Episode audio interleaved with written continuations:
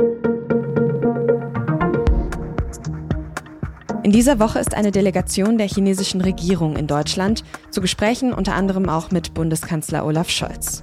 Und dabei soll es vor allem um gemeinsames nachhaltiges Handeln gehen. Aber kann China aktuell überhaupt ein verlässlicher Partner im Klimaschutz sein? Darüber habe ich mit Lea Sahai gesprochen, der China-Korrespondentin der Süddeutschen Zeitung. Sie hören auf den Punkt den SZ-Nachrichten-Podcast. Ich bin Tami Holderried. Ich freue mich, dass Sie zuhören. Schon letzte Woche ging es in der deutschen Politik um China, nämlich als die erste nationale Sicherheitsstrategie in Berlin vorgestellt worden ist. Darin wird China explizit erwähnt, als Partner, als Wettbewerber und als systemischer Rivale. Allerdings steht darin auch, dass die Elemente der Rivalität und des Wettbewerbs an Bedeutung gewonnen hätten. Und Kanzler Olaf Scholz hat damals dazu gesagt, es geht ja darum, dass China weiter wirtschaftlich wachsen wird, auch wirtschaftlich wachsen soll, dass die Einbindung Chinas in den Welthandel und die weltweiten Wirtschaftsbeziehungen auch nicht äh, beeinträchtigt werden soll. Wir gleichzeitig aber die Sicherheitsfragen, die sich für uns stellen, zu beachten haben. Letzte Woche also noch Reden über China und Anfang dieser Woche dann Reden mit China. Denn am Montag ist der chinesische Ministerpräsident Li Qiang gemeinsam mit neun Delegierten in Berlin angekommen. Zu sogenannten Regierungskonsultationen, also Gesprächen zwischen der deutschen und der chinesischen Regierung. Für Li Qiang ist es die erste Auslandsreise in dieser Position. Und unter anderem wird er Bundespräsident Frank-Walter Steinmeier und Bundeskanzler Scholz treffen. Solche Regierungskonsultationen mit China, die gibt es seit 2011. Damals hat das Angela Merkel initiiert, weil China als Handelspartner für deutsche Firmen immer wichtiger geworden ist. Heute ist China ja sogar der mit deutlichem Abstand wichtigste Handelspartner von Deutschland, auch weit vor den USA. Aber heute ist die deutsche Regierung eben auch eine andere und das Verhältnis zwischen China und Deutschland deutlich schwieriger.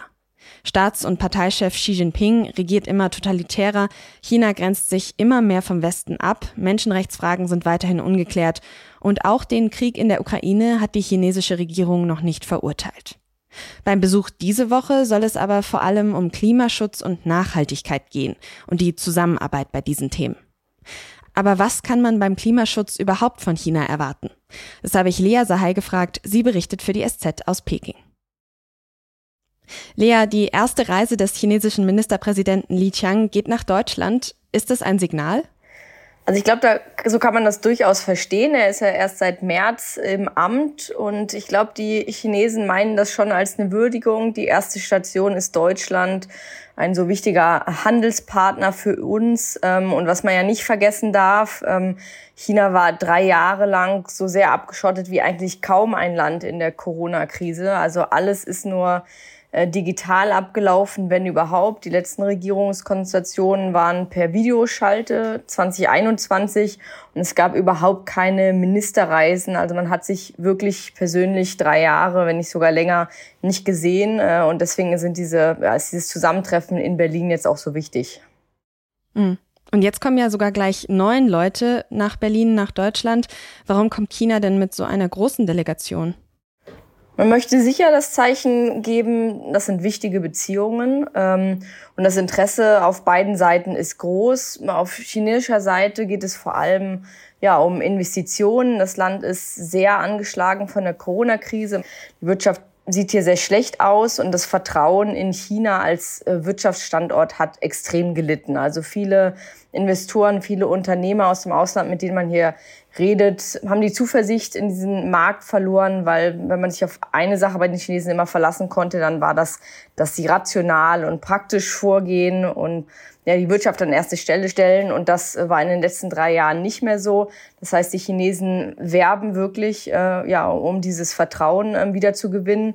Die Chinesen brauchen den Zugang zum europäischen Markt. Ähm, europäische Firmen haben immer noch ja in vielen Bereichen Weltklasse-Technologie, die die Chinesen brauchen. Ähm, das heimische Publikum hier in China hat schon mitgekriegt, dass es im Ausland viele Sorgen gibt über den Kurs ähm, Chinas. Und Peking möchte so ein bisschen das Signal auch, auch eben an die Chinesen selbst geben. Wir sind nicht isoliert. Wir haben immer noch Leute, die sprechen wollen. Europa freut sich, dass wir kommen. Und dafür dienen dann diese Bilder jetzt auch. Also ein Zeichen nach innen und außen, was die chinesische Regierung da setzen will. Aber sie besuchen ja auch eine Regierung in Deutschland, die deutlich China-kritischer ist als die ehemalige deutsche Regierung noch unter Angela Merkel zum Beispiel. Wie gehen Sie damit um? Also China ist erstmal extrem gut, äh, Debatten in anderen Ländern zu beobachten und aufzugreifen. Und ähm, wir hatten ja den Besuch von Olaf Scholz in, in Peking äh, im letzten ähm, Winter, im November, was ganz kurz nach der Bestätigung von Xi Jinpings äh, dritter historischer ähm, Amtszeit ähm, war. Und ähm, das wird in China so ein bisschen gedeutet als, macht euch mal keine Sorgen, äh, der, der Scholz, der macht hier mit dem Merkel-Kurs weiter und der Scholz, der ist rational und der ist klug und er ist ein Freund Chinas. Also das ist so ein bisschen die die äh, Kommunikationsstrategie, aber ähm, nach dem Leak der mm, ja, großen neuen China-Strategie, die ja jetzt ähm, auch bald kommen soll, ähm, haben die Chinesen, zumindest hört man das ähm, aus der Politik, doch viele Gespräche gesucht und immer wieder versucht, auch die Deutschen zu überzeugen, überlegt euch das gut, lasst euch von den Amis doch nicht den Kopf verdrehen, wir sind doch immer noch eure Partner, ähm, es gibt hier äh, immer noch viel Wachstum zu holen. Also da haben die Chinesen doch ja, ja, zumindest sich sehr bemüht, ähm, die, die Situation ein bisschen zu entspannen. Jetzt soll es beim Treffen in Deutschland ja schwerpunktmäßig auch um Nachhaltigkeit und Klimaschutz gehen. Was kann man denn tatsächlich bezüglich Klimaschutz mit China gemeinsam erreichen? Hier in Deutschland hat man oft eher so das Gefühl oder das Narrativ herrscht vor, dass wir da eher auf den Goodwill von China angewiesen sind, dass sie im Klimaschutz uns ein bisschen entgegenkommen. Siehst du das auch so? Das stimmt, das wird immer wieder gesagt, aber ich glaube, da müsste Deutschland wirklich mutiger werden. Also erstmal, ähm, wie ich am Anfang auch gesagt hatte, China kämpft mit gewaltigen innenpolitischen Problemen. Die Wirtschaft äh, steht extrem schlecht da. Sie brauchen den Zugang zu Europa.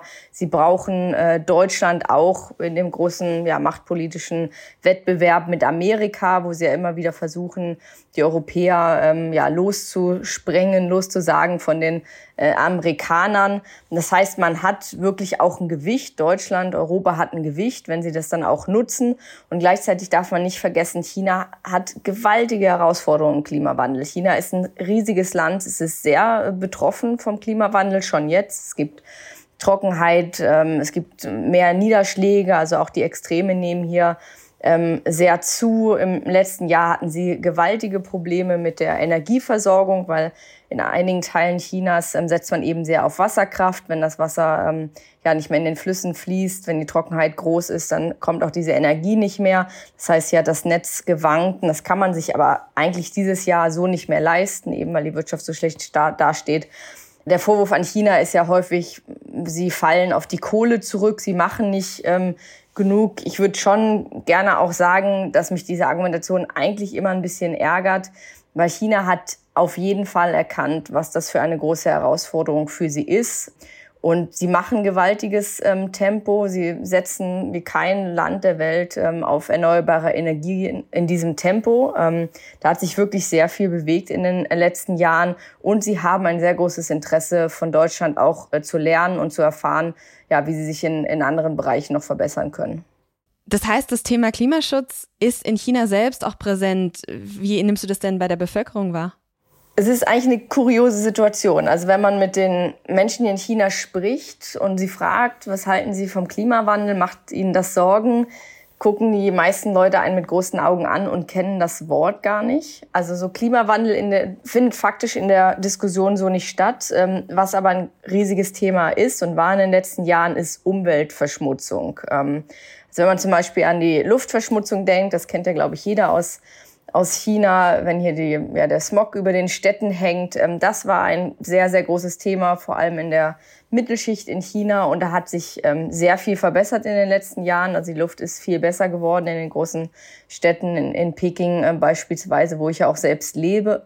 Viele Chinesen sehen im Umweltschutz und in den ganzen erneuerbaren Energien vor allem die Chance, dass die Situation hier in China besser wird, dass, dass man in der Technologie führend wird, dass man, dass man was erreichen kann und man so viel schon erreicht hat. Und diese Debatte, ähm, die, die existiert auf jeden Fall. Ähm, und das ist auch, glaube ich, der Bereich, wo die chinesische Regierung am meisten Druck spürt. Also eben ähm, wie sauber ist das Wasser, wie sauber ist die Luft, wie sauber und wie sicher sind Lebensmittel. All diese Themen spielen eine große Rolle, aber kurioserweise sozusagen nicht äh, in, im Verbund mit dem Stichwort Klimaschutz, sondern hier wird eher so gesagt, die, die grüne Entwicklung.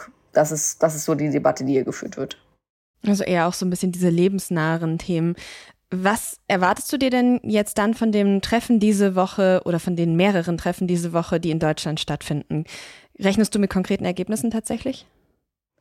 Also dieses Mal wird es ja keine gemeinsame Erklärung geben. In den letzten Jahren, also ähm, gab es ja dann teilweise Dutzende Abkommen, die man, die man getroffen hat. Ähm, Dafür ist, glaube ich, ja, das, das politische Klima nicht mehr äh, das Richtige. Aber es ist auf jeden Fall richtig und wichtig, dass jetzt gesprochen wird. Während Corona ist sehr viel kaputt gegangen auf beiden Seiten. Und deswegen ist es so wichtig, an, an Gesprächsformaten festzuhalten. Und ich glaube, äh, dass man auf jeden Fall ja, hoffen kann, äh, dass Kontakte wieder neu geknüpft werden, Kanäle wieder aufgebaut werden und wenn es dann eben zu größeren äh, Krisen äh, kommt, man sich gegenseitig kennt und in diesem persönlichen, ja, auf diesen persönlichen Kontakt dann noch aufbauen kann. Vielen herzlichen Dank bis hierhin für deine Einschätzung, Lea. Ja, sehr gerne, danke. Und fast zeitgleich zum Besuch der chinesischen Delegation in Deutschland ist der US-Außenminister Anthony Blinken am Wochenende nach China gereist. Und am Montag hat er dort auch Staatschef Xi Jinping getroffen. Danach haben beide von Fortschritten in der Beziehung zwischen den beiden Ländern gesprochen. Die war ja zuletzt auf einem ziemlichen Tiefpunkt. Gründe dafür sind unter anderem ein Handelsstreit und das chinesische Schweigen zum russischen Angriffskrieg. Es ist der erste Besuch eines US-amerikanischen Außenministers in China seit fünf Jahren und der erste eines Ministers aus dem Kabinett von US-Präsident Joe Biden überhaupt. In Deutschland klagen viele Branchen schon lange über einen Fachkräftemangel. Die Bundesregierung hat sich jetzt auf ein Gesetz geeinigt, das es Fachkräften aus dem Ausland leichter machen soll, nach Deutschland einzuwandern und hier zu arbeiten. Unter anderem sollen ausländische Berufsabschlüsse leichter anerkannt werden. Die Ampelparteien wollen das Gesetz noch in dieser Woche verabschieden. Was ist eigentlich los mit Deutschlands Männerfußballnationalmannschaft? Nur vier Siege aus den letzten 15 Spielen, zuletzt in Warschau gegen Polen verloren. Das riecht ziemlich nach Krise und das finden auch meine Kollegen von Und nun zum Sport, dem SZ Fußball Podcast. Die sprechen genau über diese Krise und was Bundestrainer Hansi Flick jetzt dagegen tun möchte. Den Podcast finden Sie überall, wo es Podcasts gibt oder unter sz.de slash Sportpodcast. Der Redaktionsschluss für Auf den Punkt war 16 Uhr. Produzierte diese Sendung Immanuel Pedersen. Ich sag vielen Dank fürs Zuhören und bis morgen.